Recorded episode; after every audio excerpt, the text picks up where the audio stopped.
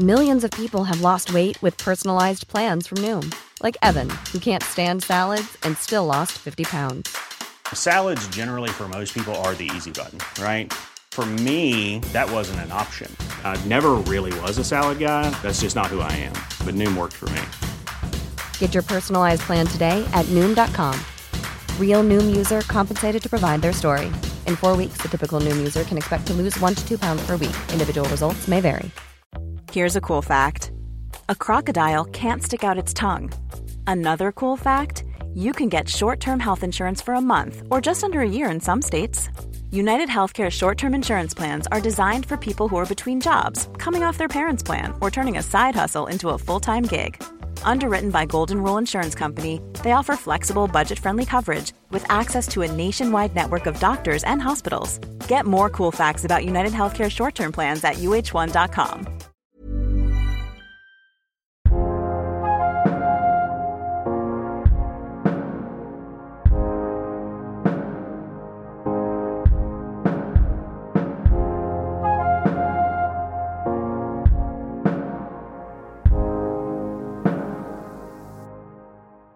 Welcome to Stories from Humans to Humans, a podcast where people tell their stories.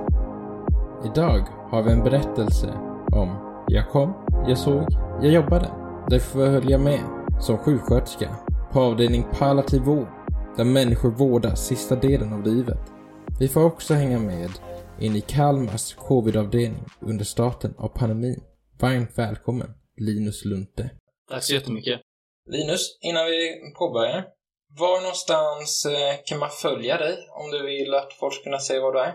Man får jättegärna komma ner till dojon, eh, till Kalmar Budoklubb, där jag finns och jag tränar jutsu. Så får man träffa mig privat. Jag föredrar att inte lämna ut mina sociala medier om man inte om jag inte känner. Annars så finns jag och så man kan skicka ett messenger till Linus Lunte Jansson på Facebook. Om det är så att man av någon anledning vill eh, ta kontakt med mig. Perfekt. Då vill jag bara förtydliga att eh, Linus här då är instruktör också på Kalmars eh, jutsu. I Kalmar Budoklubb i jutsu. Ja. I Jutsukai som vår stil heter. Så alla i Kalmar som vill påbörja med detta eller området, perfekt tillfälle att leta upp Linus där med. Men det är inte det vi ska prata om här idag. Jag vill att vi tar oss tillbaka, Linus, i tiden. Ja. Jag tänkte, eh, för att få lite backstory om det också då, så vi tar kanske tre, fyra år tillbaka. Mm. Berätta, var befinner vi oss? Ja, men då befinner vi oss eh, troligtvis, eh, jag pluggar sista året på sjuksköterskeprogrammet. Om man då bara fram ett halvår så eh, kommer jag att eh, ta min examen i juni 2019 och börja jobba som eh, sjuksköterska. Härligt. Var någonstans började du jobba då? Då började jag jobba på avdelning 30, eller EPM, enheten för palliativ medicin. Så den palliativa vården här i Kalmar började jobba inom. Och för mig då som inte har en aning om vad pa... eh, Jag kan inte ens uttala det. Eh, vad det har för... Vad jag Ja. gör där. Palliativ vård kan man väldigt slarvigt säga är vård i livets slut. Men det är väldigt viktigt att komma ihåg att det finns olika typer utav palliativ vård. Ett klassexempel på palliativ vård är ju oftast cancer. När det har gått så långt att vi inte kan behandla det längre, utan du troligtvis kommer avleda av komplikationer eller av själva sjukdomen. Och målet blir att mer eller mindre symptomlindra och se till att du har det så bra som möjligt sista tiden. Och då pratar vi som håller på med palliativ vård om tidig och sen fas. I den tidiga fasen så eh, sysslar vi fortfarande mycket med symptomlindring. Det kan vara symptomgivande behandling såsom cytostatika och strålning och andra möjligheter som eh, våra läkare har mycket bra koll på. Eh, och vi ser till att du ska ha det så bra som möjligt och kunna njuta av den sista tiden som är kvar. Väldigt eh, fint jobb. Ja. Och den sena fasen, det är ju att eh, det är ofta det vi pratar om är den sista veckan. Att du ligger i sängen och du kommer troligtvis att dö inom en, eller avlida, man får kalla vad man vill, inom en eh, vecka. Och då är det ju fortfarande, då har vi ofta satt ut alla typer av läkemedel som kan förlänga, utan då är det symptomgivande behandling och läkemedel och insatser som vi sysslar med. Att du ska göra det så bra som möjligt och att det ska bli så lugn och frid, full eh, avslutning som möjligt. Väldigt fint. Tack så mycket. Hur eh, har det varit att jobba där i början? Eh, att jobba inom palliativ vård kan, är ju som många har tänkt sig väldigt utmanande. Både fysiskt och psykiskt. Det kan vara tunga patienter rent fysiskt som kräver vändningar och annat. Eh, det kan även vara vi, eh, psykiskt då att det kan vara en patient som om någon anledning kom in lite för nära på en. Jag har haft själv sådana som påverkar en lite och sen så ser man att de försämras och så. Men det kan även vara väldigt fint för vi kan ha patienter som kommer in till oss och har exempelvis väldigt ont eller mycket ångest eller annat problem och sen så hjälper vi dem med det så att de inte har de besvären i slutet. Utan 90% av alla våra dödsfall är ett andetag. Och där är det klart.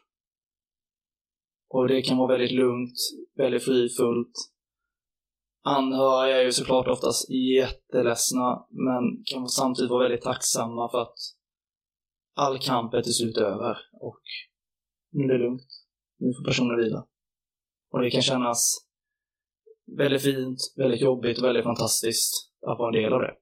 Fantastiskt. Bara det lilla är ju väldigt rörande. Men Mm. eh, bara för att ge en liten inblick då. Om vi tar vilken patient som, Mm. en som står dig nära till hjärtat kanske. Mm. Kan du ta oss tillbaka till minnet av det här? Ja, alltså det första som kom upp i huvudet just när du ställer den frågan är en väldigt specifik patient. Jag kommer fortfarande ihåg vilket rum denna patienten var på och faktiskt hur den såg ut. Och jag glömmer aldrig vad den säger till mig. Eh, Jag har precis läst klart. Denna patient har nyligen fått ett Eh, mycket tragiskt besked. Jag behöver inte nämna typ av sjukdom. Men ett mycket tragiskt besked. Och eh, den här patienten säger till mig att eh, Linus, se till att göra någonting med livet som du inte kommer ångra. Och just då så gick jag tankarna på att göra Ironman, så nu gör jag med lite också, tack vare denna patienten. Eh, så det, det är nog den första patienten som jag kommer ihåg riktigt så när man frågar mig. Men sen om man bara, jag bara sitta ner och tänka en stund så kommer många, många fler av olika anledningar. Det är väldigt fint hur någon vid sin dödsbädd kan inspirera oss som har många år förhoppningsvis kvar att ta sig vidare. Ja, mycket. Alltså, lyssna på deras erfarenheter och så. Alltså, det är så fantastiskt. Det kan vara så fint och så givande och det är ju därför jag är där jag är. Det, det är så fantastiskt att få dela deras resa och deras historia. Vad hände senare då på din resa här? Ja, ehm, eh, jag fortsatte jobba där då till och med i januari 2020 då vi hade en arbetsplatsträff på min, eh, mitt arbete. Där det nämndes, det fanns möjlighet till att få ett utbyte. Och då fanns möjligheten för oss att istället få gå till eh, en annan avdelning. Testa arbetet där. Och jag tycker om att göra nya saker.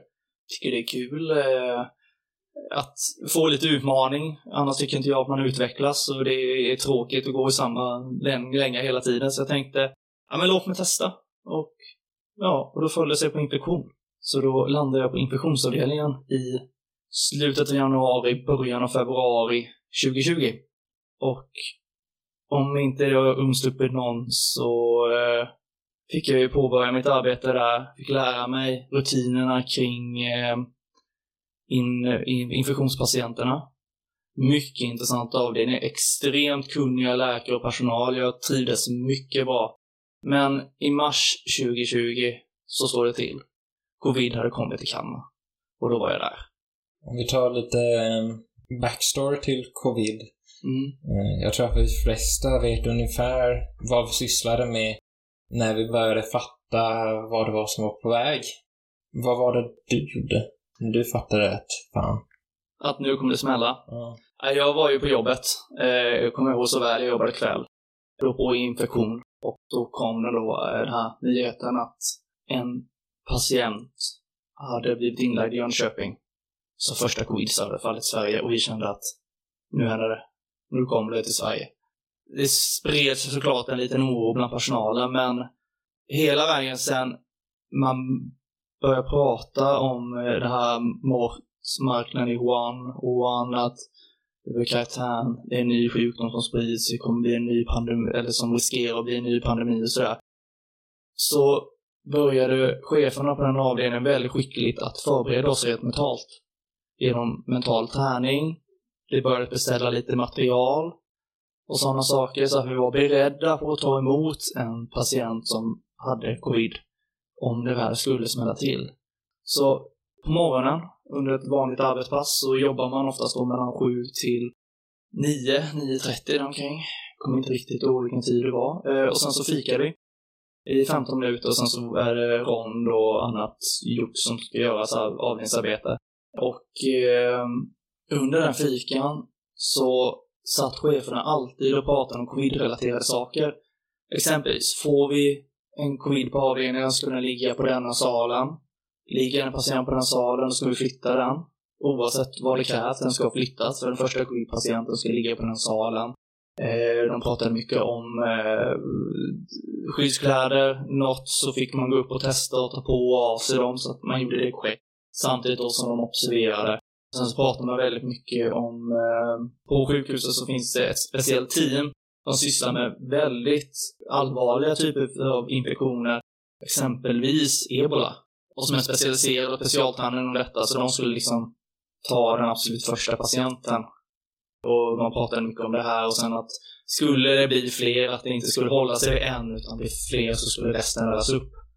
Så att vi förberedde oss mentalt på att göra detta, liksom. Och det var ju en resa i sig. Hur gick pratet då mellan personalen? Det gick väldigt mycket att eh, vi, var ju lite på helspänn hela tiden, men samtidigt så hade vi ett jobb att göra. Och det var ju faktiskt att ta hand om patienterna med infektionssjukdomar som ligger inna, inlagda hos oss. Vi skulle ju först och främst ta hand om dem. Så det var mycket sånt. Men det var ju mycket snack.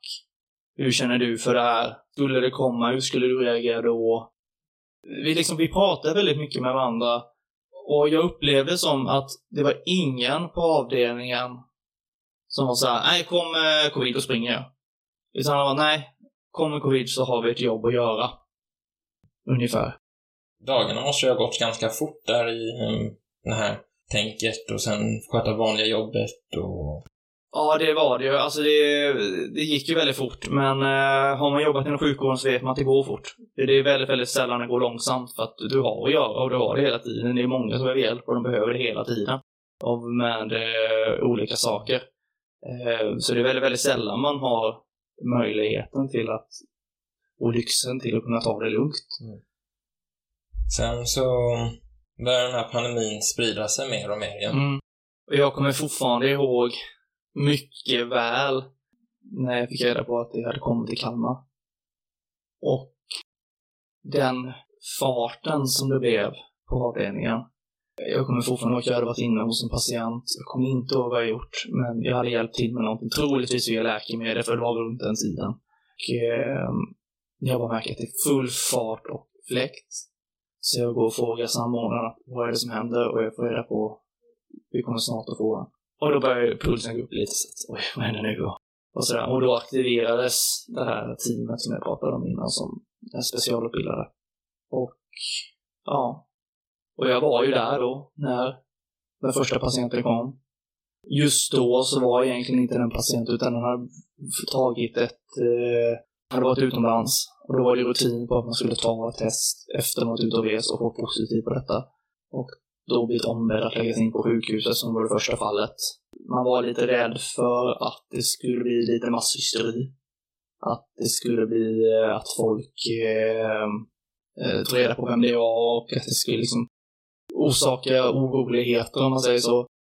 Så därför valde man en inläggning. Men eh, just patienten vad jag kommer ihåg var ganska lugn just då. Det var liksom inget speciellt utan den åkte hem efter två, tre dagar eller någonting. Och sen så, tyvärr sen så kom den tillbaka. Och vi fick ju då lära oss den hårda vägen att eh, covid kan orsaka proppar i lungorna. Eh, som tur var så lyckades denna patienten rädda. Hur den mår idag, det vet jag inte. Men jag hoppas verkligen att den patienten Usch. Och mycket väl, det blev ju lite masshysteri när första patienten Mm. kom här i Kalmar. Mm. Jag kommer mycket väl ihåg det och då helt plötsligt, som alla skämt om idag, toapapper tog slut. Ja, precis. vi skrattade om det så var det en på sjukhuset. och det var helt hopplöst och all... Det var ju frustration. Bland mig och mina vänner också att vad fan, mitt toalettpapper är slut. Och man kände sig hemskt man gick och jobbade ett toalettpapper, jag skulle handla toalettpapper och bara jag lovar, jag hårdar inte, jag behöver det faktiskt. Mm. Mycket skämt om det. Och handspriten tog slut och Ja. ja, det var mycket i den vevan. ja, smärtstillande läkemedel tar slut. Och det var ju också väldigt sorgligt med tanke på att eh, covid ger feber. Det kan vara ganska bra att ha lite eh, olika typer av febernedsättande hemma.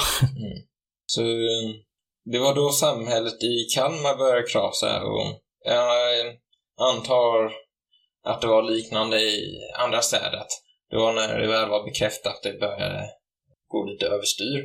Mm. Antar att under årens lopp så kommer man få höra många berättelser om det här.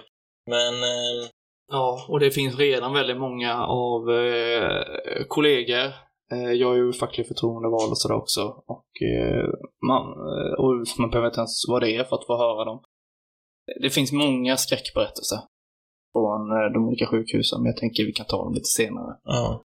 Så hur påverkar den här första patienten och det första som hände i Kalmar eh, dig och dina kollegor? När det kommer någonting sånt här nytt, då vet man ju inte vad det är. Det fanns inga rutiner. Det fanns knappt vad vi skulle ha för material. Det fanns knappt material. Ehm, så att det gjorde ju att det blev en väldigt... Där och då så fick rutiner skapas på plats. Vi hade ju pratat om lättare grejer, exempelvis av och påklädning. Vad ska... Förlåt. Matti, material ta över. Eller så här, vad, vad ska läggas för någonstans? Hur ska det hanteras? Och sådana saker har vi pratat om. Men sen kom vi på till exempel att då att, eh, nej men vi behöver ta lite värden på patienterna. Eh, då har vi en eh, stor blå vagn. Kallas olika beroende på vilken avdelning man är på. Och den eh, går under namnet oftast Newsvagnen. Eh, och News är ju då, eh, då, tar man en gäng eh, parametrar såsom puls och blodtryck och lite annat. Eh, och det kan du göra då via den apparaten. Kan du mäta det och lite saturation och sådana saker. Eh, och då kom vi på att vi behöver lite sådana värden också. Så då, där och då fick vi skapa en rutin för att rengöra dem efter att de varit inne på rummen exempelvis. Och när covid kom, då körde man ju från eh, den högsta klassen, eh, WHO4, alltså luftsmitt, luftsmittande ämne. Som man inte visste smittovägarna och så. Det som påverkade arbetet väldigt mycket också, det var ju sagt att det fanns inga rutiner. Vi fick skapa dem där och då. I början fick patienterna äta på eh, plast, med plastbestick och, pla- och papperstallrikar. Och så slängdes det på rummet och sen så var det massor då att det skulle vara dubbla påsar och det skulle vara ditten och det skulle vara datten. Vi, vi har ett protokoll vad som gäller när det kommer en sån här typ av smittor. Och sen så efter det så skapades rutin hur man skulle diska och sådana grejer. Och sen så sänktes detta till VO3, alltså droppsmitta. Och det är så man klassar det som idag. Det, vis, eh, det, det är fortfarande omdiskuterat för jag förstår det som om det är luftbärande eller inte och jag vet faktiskt inte vart i konversationen eller i den idé man är just nu, om det är luftbärande eller inte. Eller om det kan vara så att det är någon som är luftbärande av de här olika varianterna eller om det är eh, droppsmittor allihopa. Men de är ju framförallt droppsmittor, alltså de smittar via kontaktytor där det har varit kroppsvätskor. Eh, och de här överlever ju på de här ytorna och sen så om jag tar en yta och sen tar upp den mot ansiktet eller någon annan slemhinna så eh, blir jag smittad. Det är så det funkar. Det finns jättebra olika YouTube-klipp och sånt där från professorer. Jag rekommenderar alla att kolla på dem. Eh, så får man en förståelse om vad infektionssjukdomar innebär. Men eh, som sagt, det var så olika också. Under ett pass så tror jag att det var ju väldigt utmanande att jobba med detta och på det sättet så tyckte jag att det var väldigt kul. Kanske är fel ord att använda, men jag hittade tyvärr inget bättre. Så att väldigt spännande kanske. Ja, lite så. Och utmanande, och jag tycker ju om att jobba utmanande. Och jag tycker om att hjälpa människor, så att det liksom... Vad det ska inte ut men alltså en rutin kunde ett enda arbetspass ändra sig tre gånger. Till slut visste man inte om man gjorde rätt eller fel. Eh, det, det kunde vara mycket sånt. Det var mycket diskussioner hela tiden och man var tvungen att vara lite kreativ lite då och då. Och Covid spreds ju i Kalmar har en ganska stor anledning till varför, men jag behöver inte nämna den här, för den står jättefint beskriven i barometern. Jag behöver inte outa det, det känns dumt. Så vi fick ju in ett gäng patienter i över riskgruppålder. Och eh, som hade varit iväg på en liten gathering. Och vi fick ju då ta hand om dessa. Och det var kort tid efter det som hela avdelningen blev en covidavdelning. Där det bara låg, i stort sett bara låg inlagda covidpatienter. Och när väl covidavdelningen blev en covidavdelning, det är så mycket rutiner och saker som folk utanför kanske har svårt att förstå. Men om jag skulle säga att jag pratade om den här newsen innan, våra parametrar som vi tar på alla patienter på sjukhuset så länge det inte finns anledning för att vi inte ska göra det. Så eh, en sån, om jag går in till en vanlig helig, och vi kallar det för, eh, alltså ren patient, alltså en patient utan smittsamma sjukdomar, så kanske det tar mig fem minuter med lite prata emellan. Sammanlagt fem minuter, inte mer. Och då har jag skrivit in det i eh, journalen och allting också med den tiden inräknat. Gör det för någon som en eh, covid-patient så kan vi prata upp mot 20 minuter. Att göra en sån kontroll på grund av att jag måste ta på mig innan jag går in. Ta med mig vagnen in, den här ljusvagnen jag pratade om. Och sen eh, efteråt så ska ju allting rengöras. Jag ska rengöras, jag ska tvätta, jag ska sprita. All utrustning jag ska, ska alltid slängas eller spritas och göra redo. Och när det är klart, då tar jag på mig handskar igen, för då ska rummet rengöras. Allting det här som jag kan ha råkat röra av olika anledningar, av att jag måste gå in och ut och sådär. Så alla kontaktytor, alltså dörrhandtag, eh, bänkar, eh, vi har ju en, vad heter det, vask eh, stående där inne eh, som man kan tvätta händer och så, den ska spritas och sådär. När det är klart så får jag ta av mina handskar, tvätta mig en gång till och sen fick jag gå ut ur rummet. Då var jag klar. Inte för att vara sån, 20 minuter. Ja, 15 till 20 minuter kunde det ta. Herregud, ska spränga i runt som jävla uh, Duracell-kaniner. Mer eller mindre. Framförallt i början, men sen i början var det väldigt speciellt för då var det väldigt mycket hårdare restriktioner och vi gjorde väldigt mycket mer själv. I början, av rätt anledningar, så var ju såklart exempelvis bara en sån enkel grej som att rummen behöver städas. Städpersonalen på sjukhuset var väldigt orolig över att gå in på rummen för de kände att de har inte rätt utbildning eller rätt kompetens för att kunna hantera denna typ av smitta. Då följde det på oss. Då fick vi också städa hela rummen. Så de skulle städas en gång varje pass. Eh, morgon och kväll. Och en sån enkel grej fick vi göra mycket också.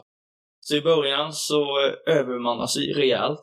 Så att eh, om man tar, så som jag kommer ihåg grundbemanningen var en vanlig dag, en vanlig hel vardag.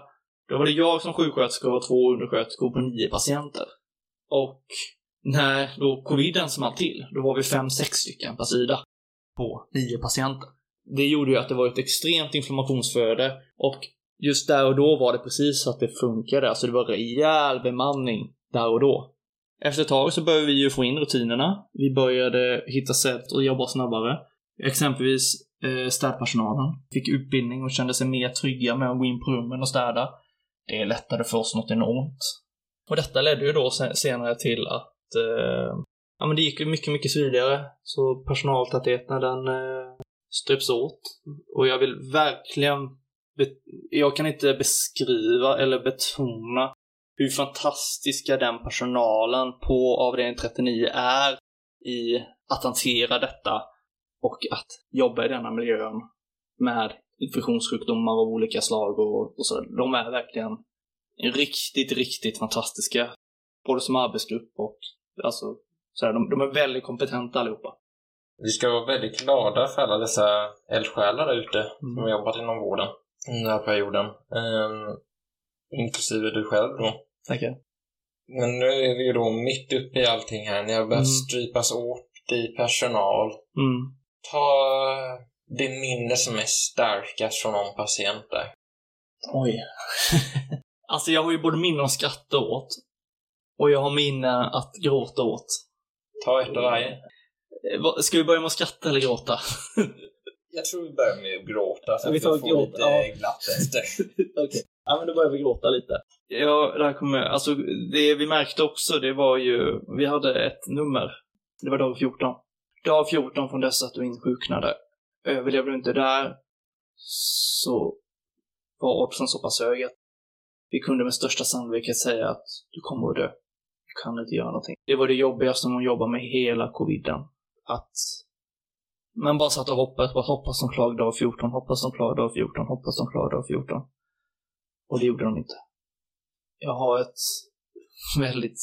Det, det, det var som var så konstigt också, det var att det slog så olika på människor. Vi kunde ha en eh, 85 plus demens. Multisjuk av olika slag, alltså hjärt och kärlsjukdomar, lungsjukdom, eh, cancer. Ha lite feber, lite hosta, få åka hem till, till sitt eh, boende, var det nu var för någonstans. Och, eh, kunde, sådana kunde liksom I'm Sandra, and I'm just the professional your small business was looking for. But you didn't hire me because you didn't use LinkedIn jobs. LinkedIn has professionals you can't find anywhere else, including those who aren't actively looking for a new job but might be open to the perfect role, like me.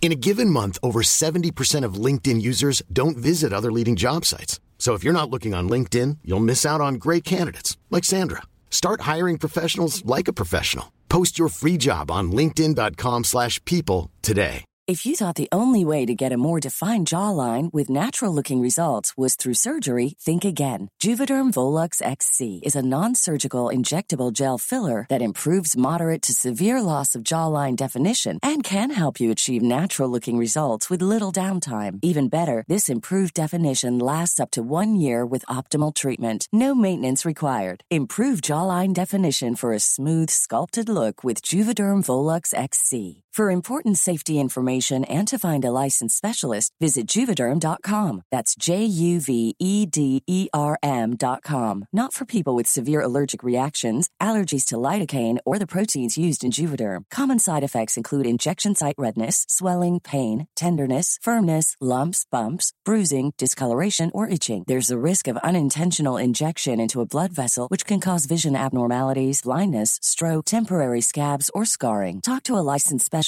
to find out if it's right for you. Wow. Nice. Yeah.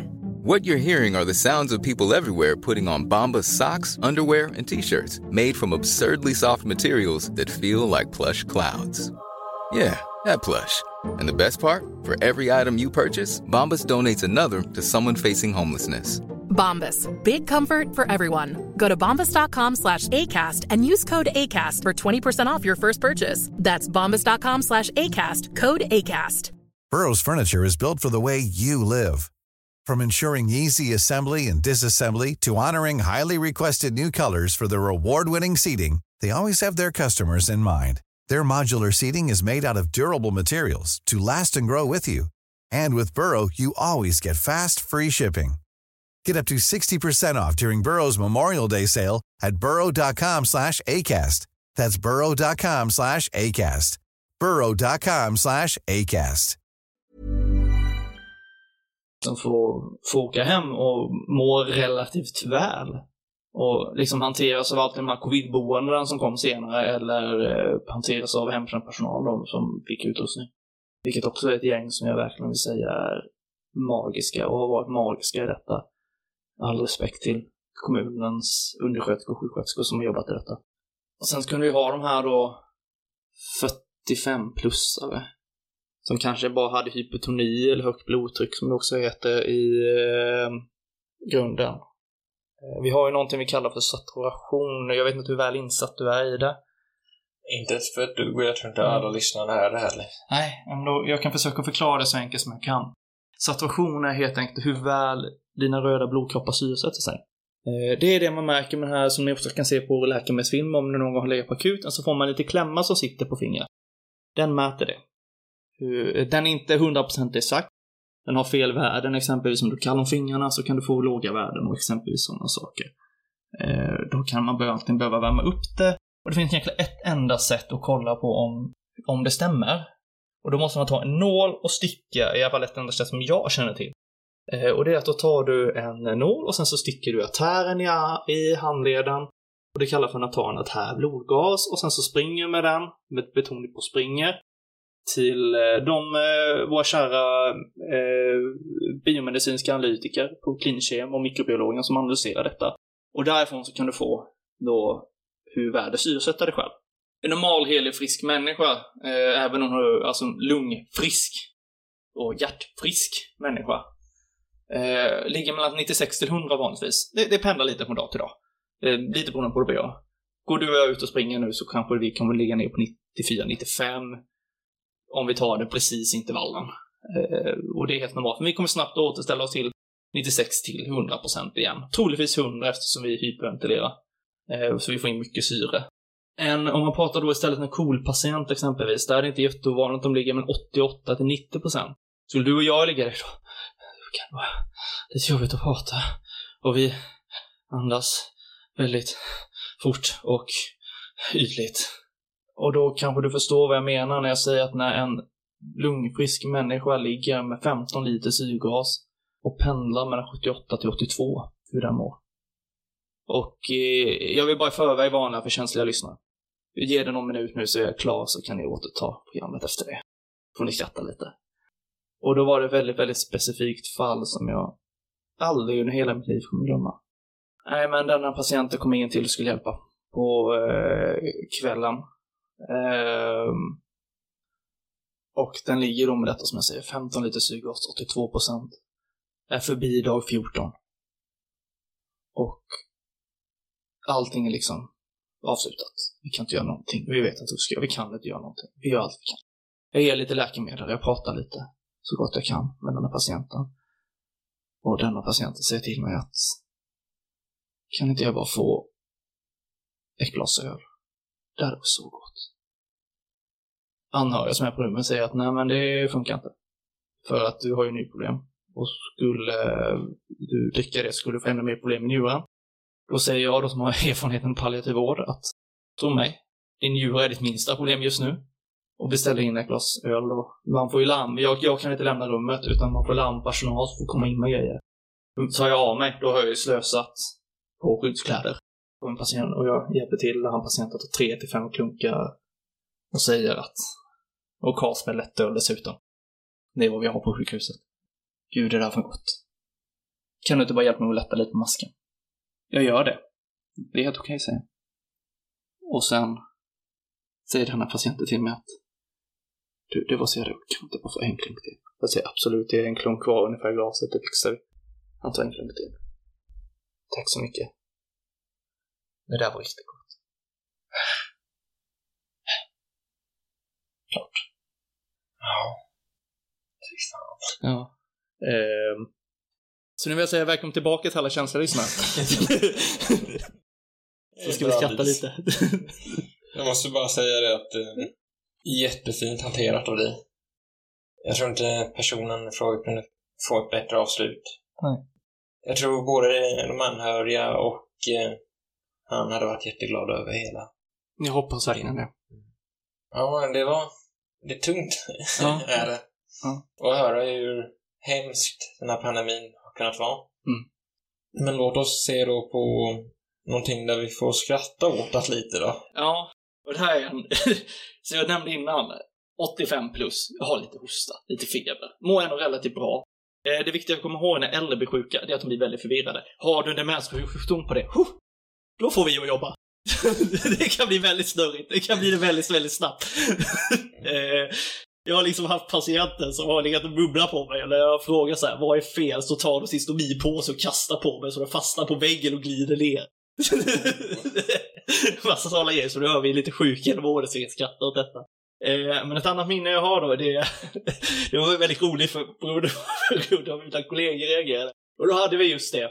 Väldigt viktigt att komma ihåg, man får aldrig på sjukhus, eller egentligen någon annanstans heller, låsa in någon. Fängelse kan vi inte prata om. Jag vet hur du tänker.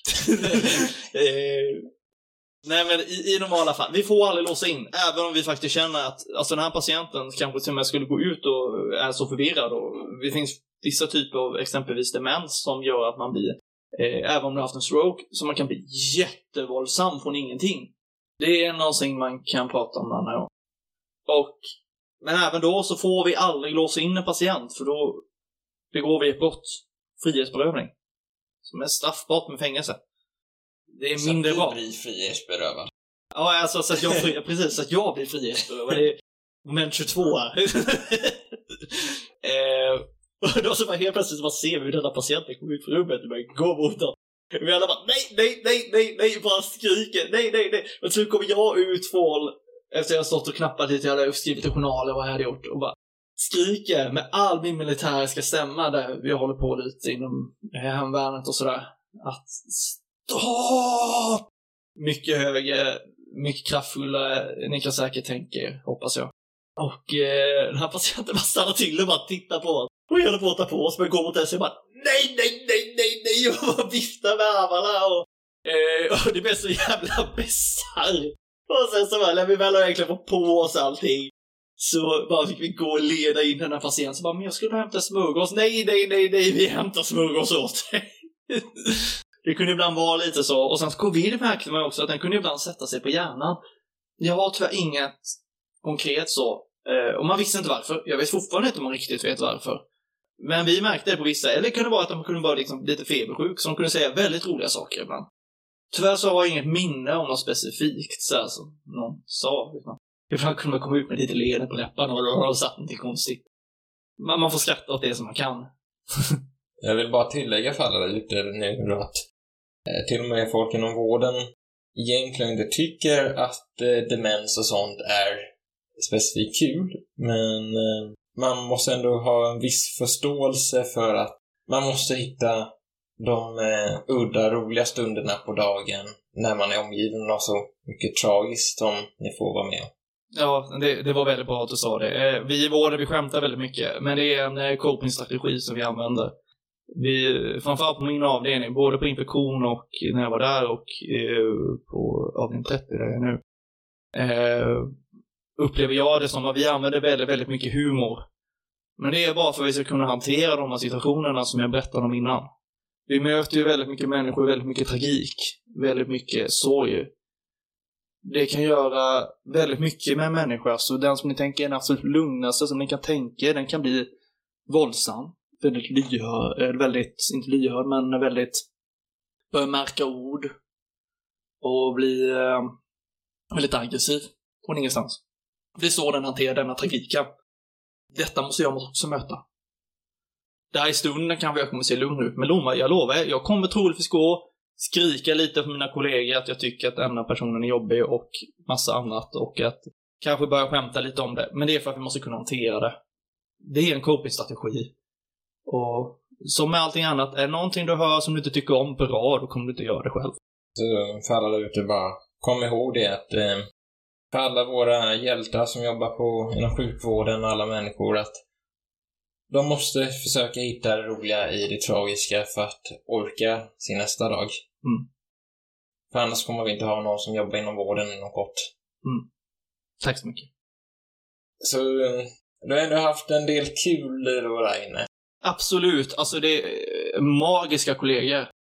Det kunde vara så enkla saker som att, men hörni, vi, det hände lite då och då att, Anders, mitt i sommaren då, fan jag är sugen på glass, men det är jag med. Då är det någon som springer ner och så rensar vi Pressbyrån på glass. på sjukhuset. Och sen så eh, sitter vi och käkar glass och pratar lite skit om det är så att vi faktiskt haft en lugn dag. För det kan hända. Och det är även vårt sätt att bearbeta dagen, för då pratar vi om vad det är som har hänt under dagen. Det är så vi bearbetar det. På min avdelning 30 då, där jag jobbar, vi har någonting där vi kallar för spegling och det är i slutet av dagen så berättar vi hur har dagen varit? Vad gjorde att den blev så? Och prata om det. Och det är väldigt viktigt för oss. Jag tänkte vi tar lite mer privat då. Ja. Hur har den här pandemin då påverkat dig? Eh, jag var ju arbetsvärmen 2020. Det gick ju som det gick med det. Nu är det 2022 som gäller. Och sen är det massa annat då som såklart har hänt under pandemin också. Jag åkte ju på covid själv också. Kommer fortfarande ihåg datum, det 4 mars 2020. Jag har aldrig varit så dålig i hela mitt liv. Eh, jag, jag, tror att jag var en dag ifrån att söka mig själv till akuten. Eh, men att jag sen eh, förbättrades dagen efter, så jag gjorde det aldrig. Och det var hemskt. Det var riktigt hemskt. Jag har haft influensan innan, men det, det går inte att jämföra den med influensan i mig. Den, den var betydligt värre. Jag låg helt däckad i sängen. Om jag skulle göra en sån enkel uppgift som att gå på toaletten, jag kunde gå på toaletten, lösa mina behov där, men när jag var klar så fick jag lägga mig och andas på golvet i 20 minuter. För att eventuellt åka ta mig tillbaka till sängen, det med stöd av min sambo. Eh, och det var min flickvän då, men nu är det min sambo. Eh, så det var ju verkligen en upplevelse i sig. Och sen det här som får smak och lukta, det var helt väck. Jag, jag ville testa lite, så jag, jag åt en citron och jag kände inte ett skit. Alltså jag, jag var helt, det här smakar ingenting. Än idag kan jag både ha lukt och smakhallucinationer. Eh, som kommer från ingenstans och tyvärr så blir det inga trevliga dofter. Det är ju oftast avföring, kiss, eh, spyor. Men det är det, det som kommer från jobbet liksom. Hur är det? Jag har lite vänner som har haft covid också fler än dig.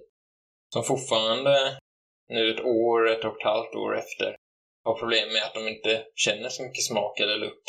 Mm. Ja, det, jag kan också, jag upplever att både min smak och luktsinne är dämpat sedan covid. Och det är ingenting som återhämtas sen dess. Men det, det är samtidigt jättesvårt att bevisa. Eh, I media och sånt, alltså det, det pratas om post-covid väldigt mycket. Så jag vet inte om det är ett efterspel, att det kanske är helt normalt. För att jag känner ju fortfarande smak och lukt. Men jag upplever inte det som att det är lika starkt som innan. Det finns ju de där det inte återhämtar sig överhuvudtaget. Och alltså det är min mardröm. Jag kommer fortfarande ihåg från när jag verkligen hade covid själv också, att eh, precis, eh, jag var jättesjuk i fyra dagar. Femte dagen så började det återhämta mig. Helt plötsligt kunde jag bara säga, okej, jag mår inte bra, men jag kan åtminstone stå upp utan att dö, ungefär. Och jag kommer bara ihåg att då började jag bli lite hungrig, så som man blir oftast när man var sjuk. Jag blev så jävla sugen på kanelbullar. Jag frågar inte varför, jag blev så fruktansvärt sugen på kanelbullar. Men jag hade ingen smak och lukt. Så jag satt och åt kanelbullar och försökte komma ihåg hur det smakade. Jag har tänkt mycket på en sak, eh, just det här med smak och lukt med detta. Fler borde ha köpt Ben Jerrys under den tiden. Ja. För, eh, det här är ju en liten spin-off då, men den ena utav skaparen där har inget smaksinne. Nej, Det är därför det bitar i.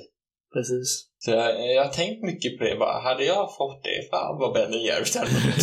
Jag som älskar glass. Ja, ja det sagt, det var, det var en hel upplevelse i sig kan jag ju säga. Eh, att, att faktiskt ha varit det också. Och jag har sagt, jag var ju sjuk och så, och jag har bekräftat covid två gånger via antikroppstest. Det måste ändå varit då väldigt så här skönt att du vet vad de går igenom och på det sättet kan man ha Mm. lite bättre förståelse. Eh, jag kommer ju aldrig veta hur en person, vad en person går igenom som ligger med 15 liter syrgas och 82% saturation. Så länge du inte hamnar där. Så länge jag inte hamnar där. Men jag har ju en förståelse för när de säger att lukt och smak är borta, jag har ingen aptit. Mm. Jag fattar precis vad de pratar om. Precis så var det för mig. Jag upplevde att när jag berättade det för patienten så kunde det bli en trygghet. Att, eh, ja men jag har faktiskt haft det också, jag, jag vet vilket jävla helvete det är ni går igenom. Vi löser det här. Tiden går. Mm. Kan du berätta om när det här med eh, vaccin och sånt börjar pratas om Mm. att det börjar närma sig? Mm. Hur gick tankarna då? Eh, när jag, eh, när det började pratas om vaccin och sådana saker, då var jag tillbaka på avdelning 30, EPM. Då var min utlåningsperiod slut. Eh, jag har många gånger funderat på att gå tillbaka. Eh, men det har inte blivit av. Utan problemet är att jag trivs på avdelning 30, jag trivdes på infektion. Så att då blev jag kvar på avdelning 30. Eh, och, men jag kommer ihåg liksom att snacket där var ju väldigt mycket att majoriteten ville ta det. Och det var väldigt mycket prat om det här när det kom ut om hur det skulle prioriteras och så liksom. Såklart så fick vi en oro efter svininfluensavaccinet. Den oron hade vi ju såklart väldigt mycket också. Det här med... Eh, det var, det var ju väldigt tragisk men väldigt liten procent som ju fick narkolepsi efter- efter denna typ av vaccin. Fördelen med att jobba på sjukhus, jag har nära till läkare. Eh, jag pratar med dem varje dag. Och vet inte de någonting så kan de höra av sig till någon som troligtvis vet. Och man får ju komma ihåg då att det här är inte samma typ av vaccin. Det är till grunden byggt helt olika. Vilket betyder att du, det är teoretiskt omöjligt att få samma typ utav biverkningar som narkolepsi exempelvis. Men såklart, vi var ju jätteoroliga för biverkningar och sådär, men vi kände, många av oss tror jag, vår plikt. Det är vår plikt som sjukvård, sjuk, eh, eh, vad heter det, vår personal att ta det. Så att vi kan skydda våra patienter. För faktiskt på avdelning 30 där jag jobbar på EPM, ni lyssnare får notera nu att nu har jag bytt avdelning här. Eh, från infektion som är avdelning 39, eller samvårdsavdelning som det egentligen heter, eh, till eh, avdelning 30. Igen som var då palliativt där jag jobbar just nu. Att vi, ja, sagt att vi, var, vi måste ta detta för att skydda, för där på EPM, avdelning 30, där ligger de absolut sjukaste på hela sjukhuset. Alltså där ligger patienter som kommer att dö. Kanske inte nu. Kanske inte om tre månader. Men många av dem kanske inte har året kvar. Så vi kände ju såklart att det, det är vår plikt att ta detta så vi kan skydda dem och mycket av resultaten som kom av studierna av vaccinet visade sig vara väldigt effektiva. Så jag bara spädde på att det här är någonting vi måste göra. Och vi fick ju faktiskt våra vacciner redan i februari. Eftersom vi är sjukvårdspersonal och jobbar, vi har ju någonting vi kallar för LH, lasarett och sluten hemsjukvård. Där vi hjälper personer med obotlig palliativ sjukdom i hemmet. Jag antar också att du hade lite kontakt fortfarande med folk från eh, infektion? Ja, lite grann. Eh, man stötte ju på dem lite i korridoren och frågade hur läget var och så, och de kämpade ju på. De var ju på mitt inne i andra vågen då. Andra, tredje vågen där. Och då var ju inte jag där, vilket jag så... Jag är en sån person, jag tycker, när något sånt här händer vill inte jag sitta på avbytarbänken. Jag vill vara där och hjälpa till. Så det, det kändes lite skit, men vad jag förstod som så de är fantastiska där och de, de kämpar på. Vad var det för saker du fick höra av dina gamla kollegor och vänner därifrån då? Att nu har de lärt sig ännu mer om hur de skulle hantera detta och de minskade risken ganska markant med IVA-inläggningar. De fick bättre hjälpmedel av olika slag för att kunna hantera covid, de riktigt sjuka coviden innan de kom, de kom till IVA. För man såg, när steget togs om att komma till IVA, det var därifrån ofta många inte klarade sig. Så vanligtvis var det, det var väldigt få som hjälptes av IVA. Eh, även det att IVA som sagt, är också en, de är också där helt fantastiska. Och det är specialistsjuksköterskor som är extremt duktiga och kan förklara mycket bättre om det där än vad jag kan som har varit där någon gång och hälsat på, ungefär. Men vad jag förstod det som, för att när du blir inlagd på IVA, då är du väldigt sjuk. Då tar man över mycket av kroppsfunktionerna av olika slag. Och det är inte alla som klarar det. För att det är en extrem påfrestning på kroppen. Fy fan. Och nu så har man fått ännu mer hjälpmedel för att hjälpa till så man slipper hamna på IVA. På tal om hjälpmedel. Mm. Det vet jag, i stora delar så har det ju varit problem att det inte har funnits tillräckligt med saker och resurser. Mm. Var det även här i Kalmar i början? Absolut. Ärligt talat. Det jag hoppas, framförallt alla politiker och sådär, har verkligen lärt sig av denna pandemin. Det är ju att skit händer. Vi måste vara redo. Vi måste, det fanns ju inga lager, exempelvis. Vi beställde in lite små lager så att vi hade lite extra masker, lite extra förkläden, lite extra handskar och sådana saker. Men det var ju inte mycket. Om vi leker med tanken att eh, vi hade blivit invaderade av främmande makt, exempelvis, eller att det hade skett en naturkatastrof eller motsvarande som hade gjort att vi inte hade kunnat få transporter. Vi hade varit körda inom två tre dagar. Fy fan. Ungefär. Vi är då under konstant press att slösa ingen utrustning. För det finns inte. Det var det ungefär vi fick höra hela tiden. Men eh, om vi tar den information du vet om via Mm. dina kollegor sånt Mm. ni pratar om på sjukhuset. Hur tror du närmst kommande två åren kommer att se ut för oss? Eh, närmast om två åren så kommer vi fortfarande se vissa utbrott utav eh, eh, covid-19. Eh, av dessa olika varianter. Det man pratar mycket om det är ju den här risken med alla de som är ovaccinerade. Och jag vet att många av de ovaccinerade, de har extremt olika anledningar att inte vaccinera sig. Men jag vill verkligen, har du möjlighet att vaccinera dig så gör gärna det. För det är faktiskt större än dig själv. Det handlar om att skydda de absolut svagaste i hela samhället. Eh, det handlar även om att skydda dig själv. Jag vill inte se dig bli inlagd med 82% saturation eller lägre och 15% syrgas. Jag har till och med sett 68% saturation. Det var bara en timme kvar någonting av den patienten. Jag vill inte se dig där. Snälla, låt mig slippa det. Eh, det. Det är risken att du hamnar där. Har du tur, då kan det bli som den här historien som jag berättade om innan, om den här gamla patienten som var ute på korridoren och gick. Har du tur så kommer du vara en av dem. Du får som en vanlig influensa, inte så mycket mer. Men tro mig, den risken är inte värt det. Har du frågor om covidvaccinet eller sådär, så vänd dig jättegärna till din vårdcentral. Och överväg att ta det. För det är mycket, mycket, mycket hemsk sjukdom. Men du som jobbar inom vården och så, Mm. oavsett nu vad Folkhälsomyndigheten säger och allt sånt där. Vad hade du velat säga till oss alla där ute som är vaccinerade? Tack så jättemycket för insats. Jag, jag kan bara prata om detta personligen, men ni har verkligen gjort samhället en tjänst av att välja att vaccinera er. Det, jag, jag uppskattar det väldigt mycket och jag är ganska övertygad om att mina kollegor gör detsamma. På, det, på hela sjukhuset. Vi hatar dessa rekommendationer och sådär, och eh, restriktioner och allting, precis lika mycket som ni. Vi lider med det. Det är inte så att vi står i frontlinjen och skriker mer restriktioner och sådär.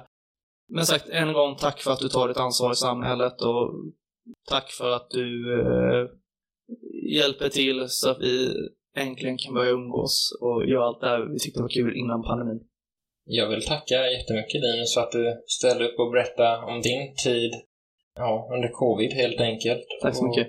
Även lite innan. Mm. Får vi hoppas att eh, fler visar lite mer förståelse kanske för sjukvården Mm. och hjälper till och får den här pandemin att kanske bli en vanlig influensa. Vi får hoppas på det. I nästa veckas avsnitt får vi höra en berättelse om att förlora sin bästa vän i sjuårsåldern och bära på den sorgen utan att bearbeta den. Detta ledde till en rädda världen-inställning, men även att tappa tilliten till vuxna människor. Till sist blev det för mycket och hon bröt ihop och gick in i väggen. Vi får även en inblick i resan ur detta till att bli den fantastiska människa hon är idag. Ha nu en toppenvecka så hörs vi nästa vecka igen.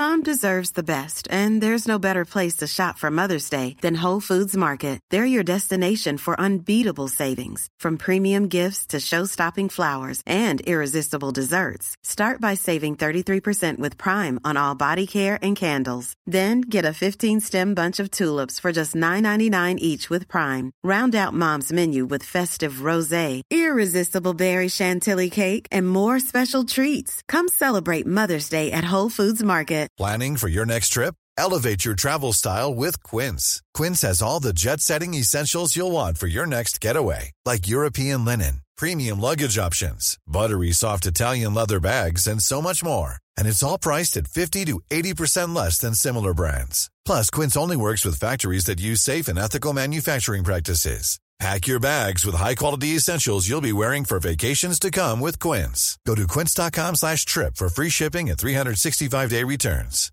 Even when we're on a budget, we still deserve nice things. Quince is a place to scoop up stunning high-end goods for 50 to 80% less than similar brands. They have buttery soft cashmere sweaters starting at $50, luxurious Italian leather bags, and so much more. Plus, Quince only works with factories that use safe, ethical, and responsible manufacturing. Get the high-end goods you'll love without the high price tag with Quince. Go to quince.com slash style for free shipping and 365-day returns.